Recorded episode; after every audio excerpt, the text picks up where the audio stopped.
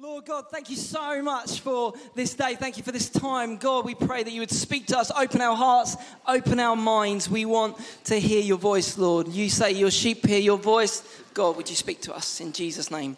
Amen. John 10, John 10, beginning in verse 1. Jesus says these words. They will appear up here. If you've got your Bibles, please feel free to look at them, or your pretend Bibles on your iPads or on your iPods. So, Truly, I tell you, Pharisees, anyone who does not enter the sheep pen by the gate, but climbs in by some other way, is a thief and a robber. The one who enters by the gate is the shepherd of the sheep. The gatekeeper opens the gate for him, and the sheep listen to his voice. He calls his own sheep by name and leads them out. When he has brought out all his own, he goes on ahead of them, and his sheep follow him because they know his voice. But they will never follow a stranger. In fact, they will run away from him because they do not recognize a stranger's voice. Jesus used this figure of speech, but the Pharisees did not understand what he was telling them. Therefore, Jesus said again, Truly I tell you, I am the gate for the sheep. All who have come before me are thieves and robbers, but the sheep have not listened to them. I am the gate. Whoever enters through me will be saved. They will come in and go out and find pasture. The thief comes only to steal and kill and destroy. I have come that they may have life and have it to the full. I am the good shepherd. The good shepherd lays down his life for the sheep. And he goes on, and again, he says, I know my sheep and my sheep know me, just as the Father knows me and I know the Father. I lay down my life for the sheep. I have other sheep that are not of this sheep pen. I must bring them also. They too will listen to my voice, and there will be one flock and one shepherd. I lay down my life only to take it up again. No one takes it from me. I lay it down of my own accord. This command I received from my Father. Sheep sheep and shepherds. So, this was an amazing message that Jesus gave them in this moment. This was absolutely incredible. This would have been like a verbal stun grenade to his audience. Shepherding was one of the oldest professions. We see it first of all in Genesis chapter 4.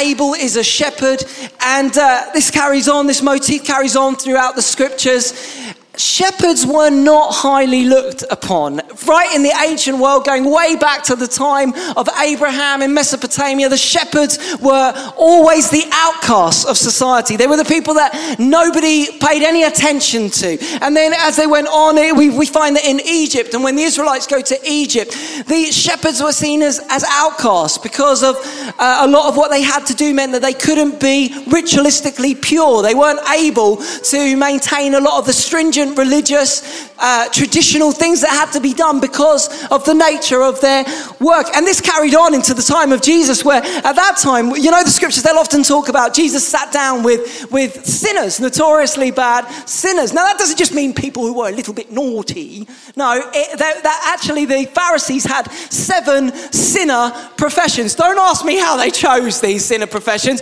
but there were, there were essentially seven different professions that if you did that profession, you were deemed to be uh, a sinner. And shepherding was one of those. In fact, it was number four on the list of the most notoriously sinful kinds of trades that you could be involved in. And for, for the same reasons, they weren't able to attend synagogues, they weren't able to attend the temple because of not being ritualistically pure. And so this would have been like a verbal stun grenade, Jesus saying, I am the good shepherd. I am like a shepherd. Um, often this was they were seen this way because they would go into other people's uh, fields and their sheep would eat from their uh, from other people's fields. They were just very looked down upon. And Jesus here, he expands the boundary lines of the flock. Everything here is all about grace. The motif of sheep and shepherd, it's all about a God who loves us. And, and I would go so far as to say that in these short verses in the scriptures here in John chapter 10, actually, Jesus tells us the truth about everything. He tells us the truth about God, He tells us the truth about us, He tells us the truth about life, and He tells us the truth about love. So we're just going to look very quickly at some of those things, the truth about us. Now, this may sound offensive, but ladies and gentlemen, we are like sheep. As Flick said to us last week, we are we have a lot of sheep tendencies. Sheep are mentioned 750 times in the scriptures. The fact is that we are very similar to sheep. Sheep are not stunningly clever. Okay, we kind of get the idea that we are pretty clever, that we are pretty important. Sheep we're not, are not stunningly clever. You don't often find performing sheep, right? Nobody goes to the circus to see Shaun the trapezing sheep, right? We don't do that. We go to the Sea Life Centre. We, we, we, we see these different things. We aren't particularly impressive. In fact, sheep Sheep need a lot of help. If a sheep falls over on its back, it can't actually get up. Uh, so, if any of you have ever seen a sheep in the field and you're cruel like me, it's quite amusing. They're there flapping their little legs about with their little Doc Martens. Okay, they don't know where Doc Martens, but they're there, they're flapping their legs around and they can't get up. They need a shepherd to come alongside them and help restore their center of balance and actually get them back up on their feet. In fact, the shepherding term for doing that is called to restore. The scriptures talk a lot of the time about God restoring our souls, and it uses this particular uh, symbolism there. Now, if they can't get back up on their feet, you know what happens? This is quite sad for any of you sheep or little lamb lovers here, but if they can't get back onto their feet, a gas builds up within them, and it builds up and builds up until they eventually die. Yeah, I'm sorry, mum. Seriously. Eventually, they, they will die. This gas will build up inside of them. And if nobody comes alongside to help them, eventually they will die. And, and, and again, we, we can be so much like that, can't we? We fall down, we do stupid things, and we, we fall over, and we can't get back up again. Have you ever been in a situation like that and you think, I don't know what to do here? And some people, they don't even try. They flap their legs around for a little while, and in the end, they just give up and they don't bother dealing with that stuff, and the gas builds up and builds up and builds up until eventually, spiritually, they die. Or if they don't die, they just stink. People full of gas do not smell good, do they? And it just gets worse and worse and worse. We are a lot like sheep. We wander, we fall, we fall into ditches, we find ourselves in all kinds of trouble. Sheep do stupid things in herds. I believe in community, but you know, sometimes groupthink is actually incredibly dangerous. Sometimes when we just believe what everybody else around us believes, we can end up in all kinds of problems. It is known for sheep, a whole herd to just wander off a cliffside. Why? Because, well, duh, everybody else is doing it. So I might as well just go and do the same. And, and I believe in the, the, the, power of us. I believe that together we are able to do amazing things. But if that gets turned in a bad way, then we can end up falling into all kinds of different problems. In fact, sociologists have said that statistically, the, the bigger the group of people, the less likely it will be that actually somebody will step up and, and do something about a situation. So there's a very famous case in New York where there was a crowd of over 100 people and they all witnessed a horrific, a horrific murder and nobody did anything. Why? Because everybody presumed that somebody else would do something about it. And we can be like sheep. We can be like sheep. And that's the truth. The truth about God. Jesus says in this moment, I am the good shepherd. God, I want to tell you today, God is good. God is a good God. I don't know what your view of God is today. I don't know what you might be going through, but I want to tell you our God is a good God. He has good things planned for you. God is in a good mood. He is not angry with you. He thinks that you are amazing. In Luke chapter 15, Jesus tells these three stories, and he starts off with a lady that loses a coin, and she searches everywhere to find this coin. And then a shepherd that loses a sheep, and he goes and he finds the sheep, and then a son who, who goes AWOL on his dad. He goes, and the, the, the, we know this story as the prodigal son, and prodigal means wasteful. He begins to waste his life. Anybody here feel like they've wasted their life at times? They've wasted opportunities, and he goes off and he finally comes to himself, the Bible says. When, when everything's gone, when he's, in the, when he's eating pig food, and when he's just at the end of himself, he finally comes round and thinks, I, I, need to go back to my dad, but he's never going to accept me. So he begins to think, well, well I, am just going to go back and I'm going to say, Dad, I will be a slave in your household. And the scriptures say, Jesus in this story, he says that the dad is he's waiting at the door. He's looking out. He had no idea what day the son was going to come back, which, which makes me believe that he must have been waiting there every day, every day looking out. And when he sees his son, the Bible says, still really far away, he runs after him. He goes running, sprinting sprinting at full pelt, something that no respectable man in that time would have done. And he goes, and before his son can even get the first phrase out of his mouth, the scriptures say that his dad gives him this massive bear hug, falls on his neck, kissing him, saying, My boy, you are home, you are home. Doesn't matter where you have been, it doesn't matter what has happened. God's arms shown in the cross are always, always, always open. And He's always waiting. He's always looking. He's always got His eye on the horizon saying, Are they coming? Are they coming? Are they coming back? And when He sees you, first opportunity He gets, He will run full pelt to love on you. It wasn't, I was remembering uh, my kids' um, sports day earlier on this year and I don't know what it is. Maybe it's something to do with the name, but Joe, other Joe Gisby, and Joe Gisby myself, when we, when we saw our kids were about to come up to the plate, when they were about to go up to the starting line, all inhibition is gone. Everything is dropped at that moment. My arms start to flail. I start to run alongside the run track. Come on, Luca, you can do it. Everybody's looking at me. This guy is absolutely nuts. Probably they've got some truth in that. I'm running alongside him.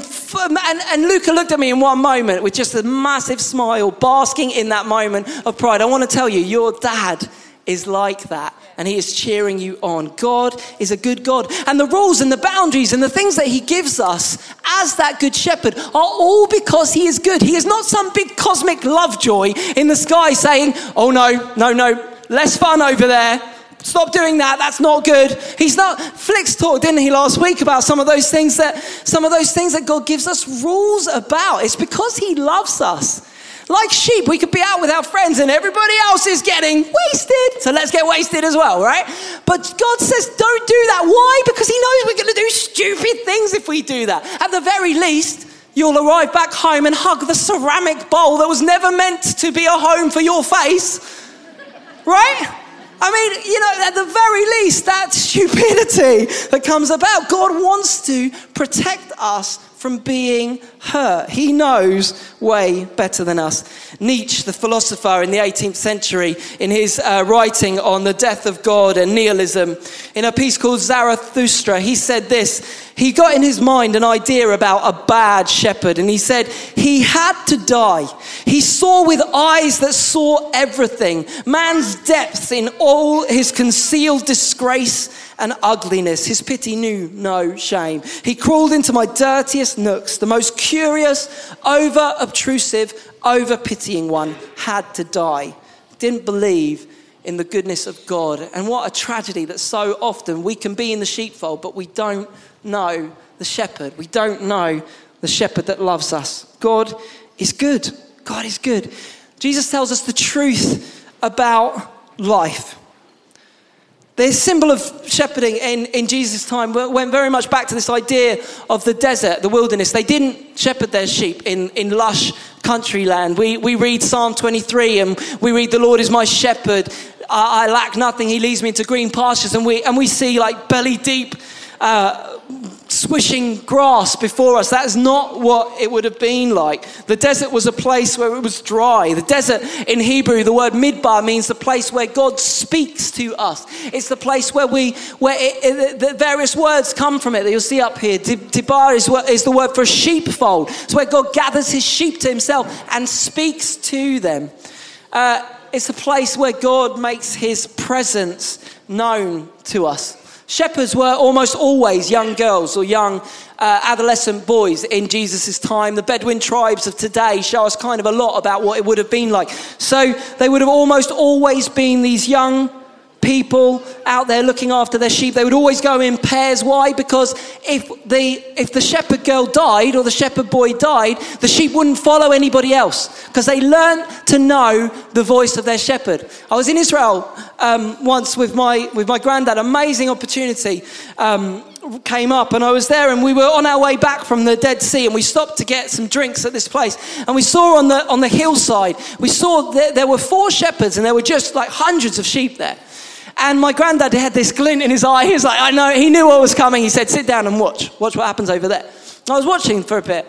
I said to him, What's going to happen? He said, Just, just watch. In, in a minute, they're going to they're gonna have to separate out. And I was like, How on earth is that going to happen? How are they going to know where, where, where to go? And the shepherds just began to walk in different directions. And they would, some would whistle, some would just start to sing or speak stuff. And slowly, all of the sheep separated out and followed their shepherd. So, absolutely amazing shepherds in Jesus' time. You know, that, that's the image that we see. He's coming up to Christmas. God went, first of all, to the shepherds, went to let them know that Jesus was being born, to let them know that God was about to invade human history in an amazing way. He went to the outcasts, He went to the people that nobody else cared about. I find that absolutely amazing, absolutely incredible. So the green pastures, they would have looked like this. Basically, the humidity would have come across the side of the hillside and provide just enough grass. Uh, a rabbi at the time of Jesus said that worry is trying to deal with tomorrow's problems with the pastures of today. God is always a God of enough. He will always make sure that you've got enough for whatever situation you are facing. My sheep hear me and they know my voice a shepherd would have to take them to still waters. I don't know about you, but to me that looks like still waters. But do you know the biggest cause of death in the desert is from flooding, dying by being drowned in a flood. Because essentially what happens is people will go down into these wadis. And what happens is the rain builds up during the rainy season. It goes into the rocks. It doesn't have anywhere to go. And so what happens is suddenly there'll be a break in the um, in the rocks and water will come gushing out and it will only take if you're in the bottom of that wadi it will only take half an hour and you will be drowned. David said didn't he in the psalms he said i'm stuck in the miry clay stuck. We need somebody to help us. Life was never meant to be lived on our own. And uh, i don't know if you know this but sheep that can only see 15 yards ahead of themselves that's as far as they can see which is why it's so important to be in a flock. It's so important to be surrounded by other people that help us know which way to go, that help that together we hear the voice of our shepherd and together we go after him. It is all about relationship for Jesus. It's all about coming to this place of relationship with God. And um, I really felt as I was preparing for this, God saying to me, you know, a lot of people, they live in a place of their commission. And our commission gives us authority. Jesus said, All authority in heaven and earth has been given to me, now you go. And as a side note, if all authority has been given to Jesus, that means that the enemy has no authority, right? All authority has been given to him, and we have a commission to go, much like an ambassador for a nation goes to another nation carrying the authority of the king. Now, I worked in the British Embassy in, in Colombia for a time, and just recently they've had Prince Charles go out. Now, when Prince Charles went out, it was a whole different matter to if the, if the ambassador is speaking to the president. It's very, very different. Why? Because there is a difference of position based on relationship with the king. Now, how much more is that amplified if there is a son who knows his father's heart, who knows what his father wants. They can speak with a whole different level of authority. So, authority comes based on our commission, but real power comes based on our encounter with God. Real power comes from the time we spend in the secret place, listening to our shepherd's voice, being attuned to what he says, and beginning to respond to that. So, Jesus tells us the truth about life he tells us the truth about love. Jesus sacrificed himself for us. Nobody will ever love you. Nobody will ever love me like Jesus loves me. He sacrificed himself for us. And, you know, would you lay down your life? Jesus calls us to be sheep. There's this amazing story. I'm not going to read it right now, but in Matthew 25, Jesus says that at the end, at the great harvest, that the sheep nations and the goat nations will come together. And uh, Jesus says that he will say to the sheep that when they did all these different things for the least person, it would be as if they had done it for him. And he'll say to the goats, Depart, because as you didn't do any of these things, it was like as if you didn't do those things for me. This picture here shows a mixture of Middle Eastern sheep and Middle Eastern goats. You will notice that there is very little difference between the two. It's very easy for us to be in the crowd, to know the right times to say amen, to know the right times to lift our voices, to lift our hands, to do all of those things. But what Jesus is really looking for are people that listen to his voice. A goat butts, and they butt with their head. A lot of people here, they might butt against God a lot with their head. There's a lot of people, and I, I mean, we, we get this loads because we get to speak to lots of people who, who are, are, are looking for God to help, and we'll explain some. We'll be like, well, you know, God really wants to do this, and they'll say, yeah, I know that, but, but my head knows that, but it's not here. It's not here. And we can be goats so often. We can look right, but God's saying, I want sheep. I want people that spend time in the secret place, that hear my voice and know my voice and follow me. People that will follow. All this year we've been looking at that, that, that subject of following God. And I want to challenge you. I want to leave you with a challenge today. Are you listening to the voice of your shepherd? Do you know his voice? Are you spending time in that intimate place with Him, that is where power will come from. That is where what you need will come from. Being in that place with the shepherd, being close to Him. Lord God, we want to be people that follow you. We want to be people that know your voice. We want to be people, Lord God, that, that are overwhelmed by you.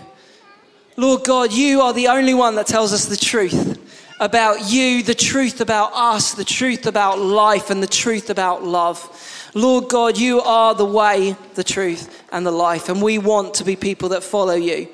Lord, I pray for anybody who feels like they're on their back with their legs flailing up in the sky, not knowing how to get back on their feet today. I pray that, that you, the Good Shepherd, that you would come close, that you would restore us, put back that center of balance in our lives, Lord God. I pray for anybody that feels like they just can't hear you, that feel like they are too far away from that place of hearing your voice. I pray, Lord, that you would speak in your love, in your mercy, in your tenderness. For anybody that doesn't see you in that way, that, that, that sees you in, as that bad shepherd, like we read about, Lord God, I pray that you would come and open our eyes and we would see you for who you really are.